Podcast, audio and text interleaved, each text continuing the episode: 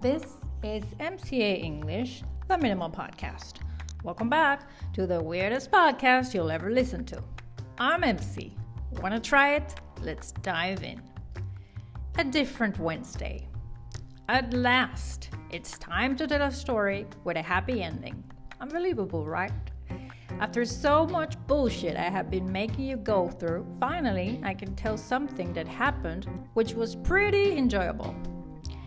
Actually, two things that happened, and yes, I'm afraid that they're both related to materialism, contrary to my appreciated minimalism, but just bear with me. I treasure it as an experience more than just purchases.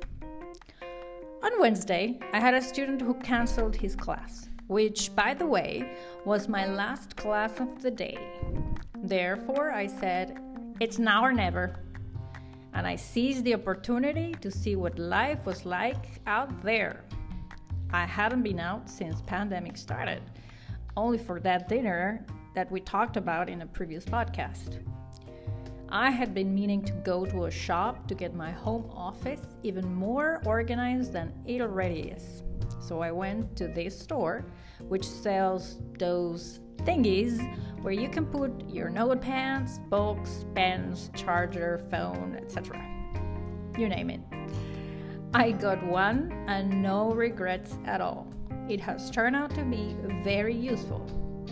I am bearing in mind that for me, work is always going to be home office, no matter if the pandemic is over one day.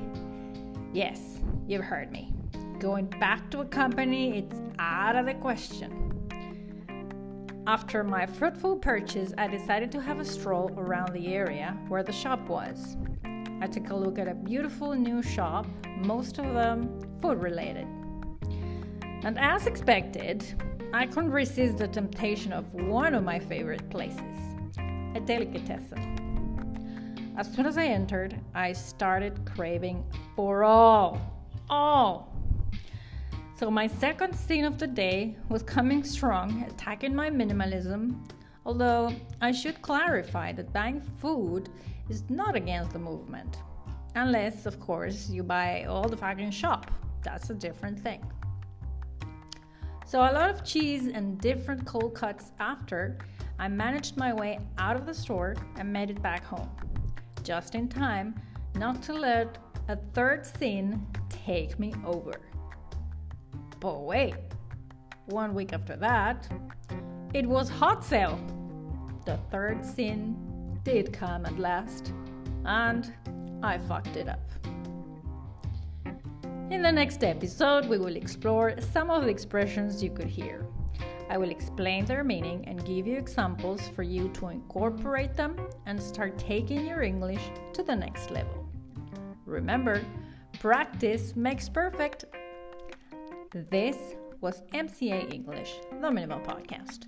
Catch you later.